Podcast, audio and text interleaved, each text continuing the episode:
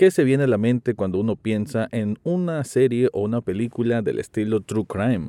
Por lo general esperas un poco de alimentar ese morbo que te genera saber cómo ocurrió un asesinato o precisamente quiénes fueron los autores o el autor o la autora, en este caso, de semejante crimen. Estoy hablando de la serie Amor y Muerte, Love and Death, que es de HBO Max, o quizás debería decir solamente Max, y que es una serie que cuenta una historia basada en hechos reales. De eso es lo que te voy a hablar en este episodio. Análisis cinéfilo y seriéfilo de la actualidad. Eso y más, en el podcast Echados Viendo Tele. Esta es una producción desde Nicaragua, de Rafael Echado.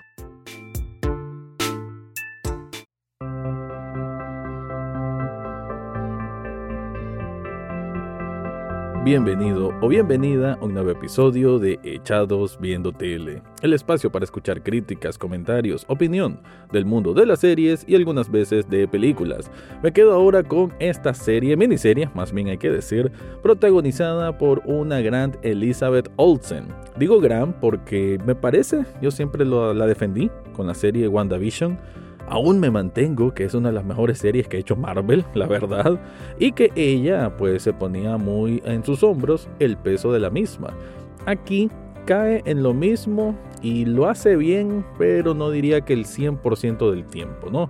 Quizás un 85% del tiempo cumple bien con la caracterización que hace de Candy Montgomery, que es una mujer en sus 30 quizás años que cometió un crimen atroz a hachazos a otra mujer y en la vivienda de esa otra mujer en un pequeño pueblo en Texas.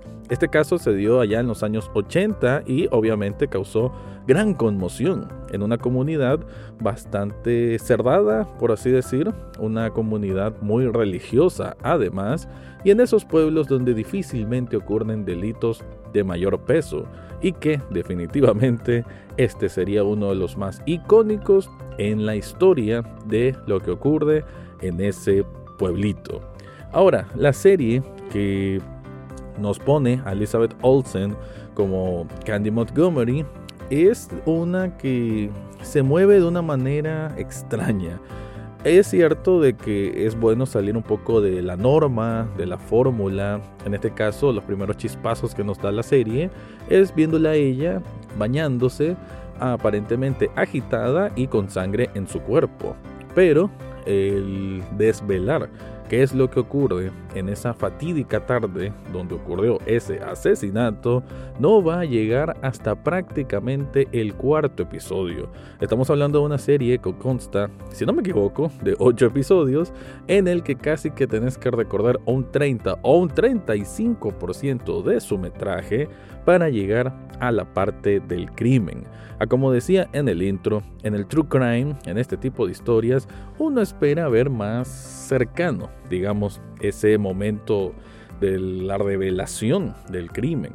O lo haces bien como Big Little Lies, que el crimen como tal va agarrando un misterio, una intriga, un peso argumental increíble que al momento que te lo revelan todo funciona a la perfección para, obviamente, Big Little Lies, una de las mejores series que ha tenido la televisión en cuanto a ese nivel de, de intriga y de crimen. Esta miniserie Love and Death es producida por la misma gente, pero parece que perdieron un poco el hilo al nivel de cómo ir hilando las partes narrativas para hacer una historia más efectiva en su manera de contarse. Por ende, los primeros tres episodios vamos a ver la relación de Candy con un hombre que es casado y que ellos van a comenzar una relación, bueno, de infidelidad, ¿no? De adulterio. Interpreta Jesse Plemons a este hombre que es muy hogareño, que al comienzo es como muy temeroso de comenzar una relación fuera de matrimonio y que es ella, Candy, por lo menos así lo pinta la serie, quien es la que insiste en que tengan ese amorío. La relación entre ambos, cómo van sobrepasando esos momentos de tener que ocultar las cosas en su hogar, esos encuentros amorosos en un motel de camino, eso va a ser el desarrollo de los primeros tres capítulos. Y no es que esté mal, pero al nivel de lo que se cuenta posteriormente en la historia, sí se siente que fue demasiado extenso para lo que vendría a ser el cómo se acomoda esa parte narrativa a lo que vemos ya en la segunda mitad y en el tercer acto y final de esta miniserie. No estoy diciendo que sea mala precisamente, pero sí hay que darle un buen espacio para que arranque y no sé si todo mundo tenga esa paciencia. Pero bueno, antes de continuar, te quiero contar algo.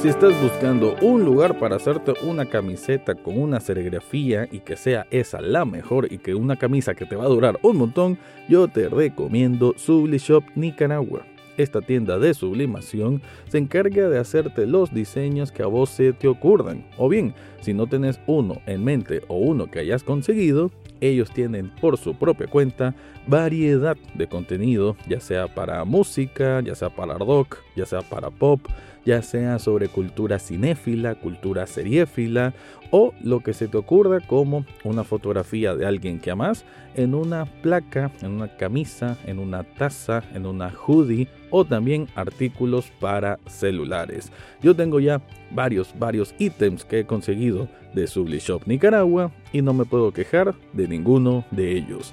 En las notas de este episodio te dejo el enlace para que descubras todo lo que ofrecen ahí.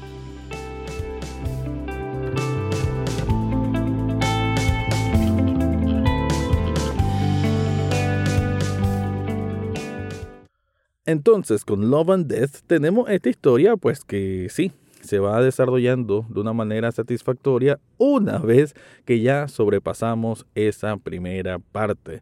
No es que no exista una buena mm, cercanía entre los actores que interpretan a este amorillo, pero desgraciadamente me parece que a nivel de dirección, pero dirección actoral, es que hay como demasiadas luces, demasiados focos encima de Elizabeth Olsen y la forma en que ella habla, muy texana, con una voz muy gangosa, en un momento puede ser bastante desagradable, lo cual me gustaría pensar que fue adrede, porque después descubriremos pues el acto que comete, el asesinato, y esto no es ningún spoiler, créanlo que esta es una historia que lo que van a ver es cómo se desarrolla en general y el por qué se da ese asesinato y las cosas posterior que ocurren luego de ese asesinato. Así que no estoy diciendo spoiler, es parte de la sinopsis.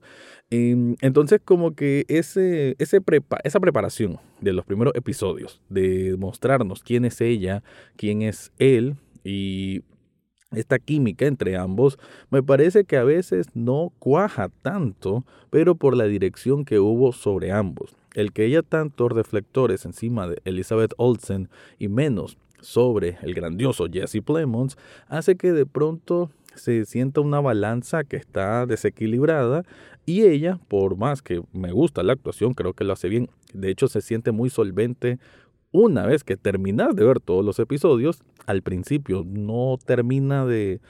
Mm, no es que lo hace mal, pero hay algo por lo que no convence tanto, pero digamos que le hace un poquito de mal a la serie como, como tal, eh, como sí, que ella tenga tanto tiempo aire. Ya luego las cosas se van a ir acomodando con la incorporación de otros personajes y eso, créanlo, que ayuda muchísimo a la dinámica y a hacer más creíble esta historia de, un juicio tremendo en un pequeño pueblo en Texas. Pero sí, superando esa primera etapa de la serie, se hace bastante entretenida. Una vez que ya se está desarrollando el juicio, que ya vemos un poco más de cómo está el, el tema de cómo ocurrió el asesinato, vemos a ella de una manera más, bueno, eh, descontrolada en cierto punto, a veces desconsolada, a veces con una con una manera de relajarse que hasta no parece humana, vemos como más capas, más dimensiones de su personalidad y eso ayuda bastante no solo a la gama actoral de Elizabeth Olsen, sino a darnos un aspecto más eh, atractivo sobre la persona, sobre la psiquis de Candy Montgomery, que aquí ella la está interpretando.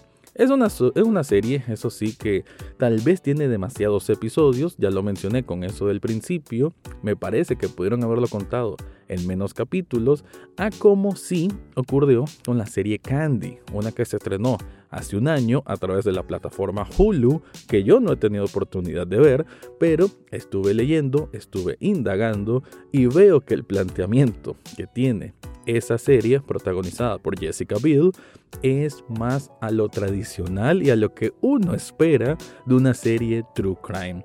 Me parece que en esta producción de HBO, junto con David E. Kelly, que no es poca cosa, y producida por Nicole Kidman, que tampoco es poca cosa, como que intentó demasiado querer separarse de lo que ya se había hecho, de documentales que ya hay, y en ese esfuerzo por, la, por el aspecto diferenciador, más bien queda un poquito a quedar a deber, pero también debo insistir nuevamente en que se vuelve más solvente, más entretenida desde este punto del del, morbo que genera el true crime se vuelve más redonda en su segunda mitad en adelante, pero es una desgracia que no empezó con ese pie en sus primeros capítulos. Así que, para ir cerrando, puedo decirte que Love and Death sí es una miniserie que vale la pena conocer. Yo por lo menos no sabía nada de esta historia. Me voy a quedar con varias imágenes o anécdotas de eso que ocurrió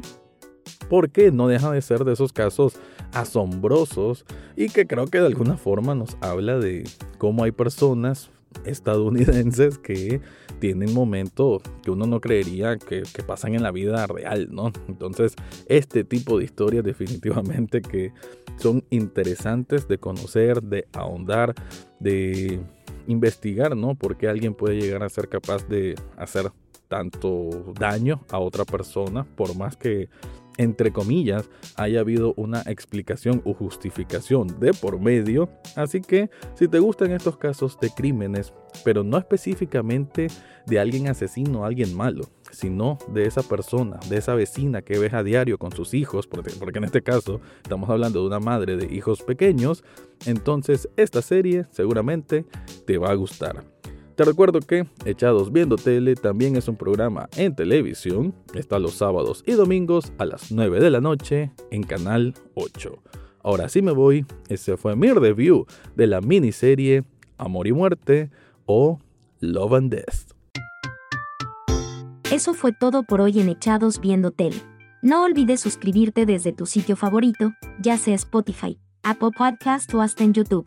Gracias por escuchar y será hasta la próxima semana.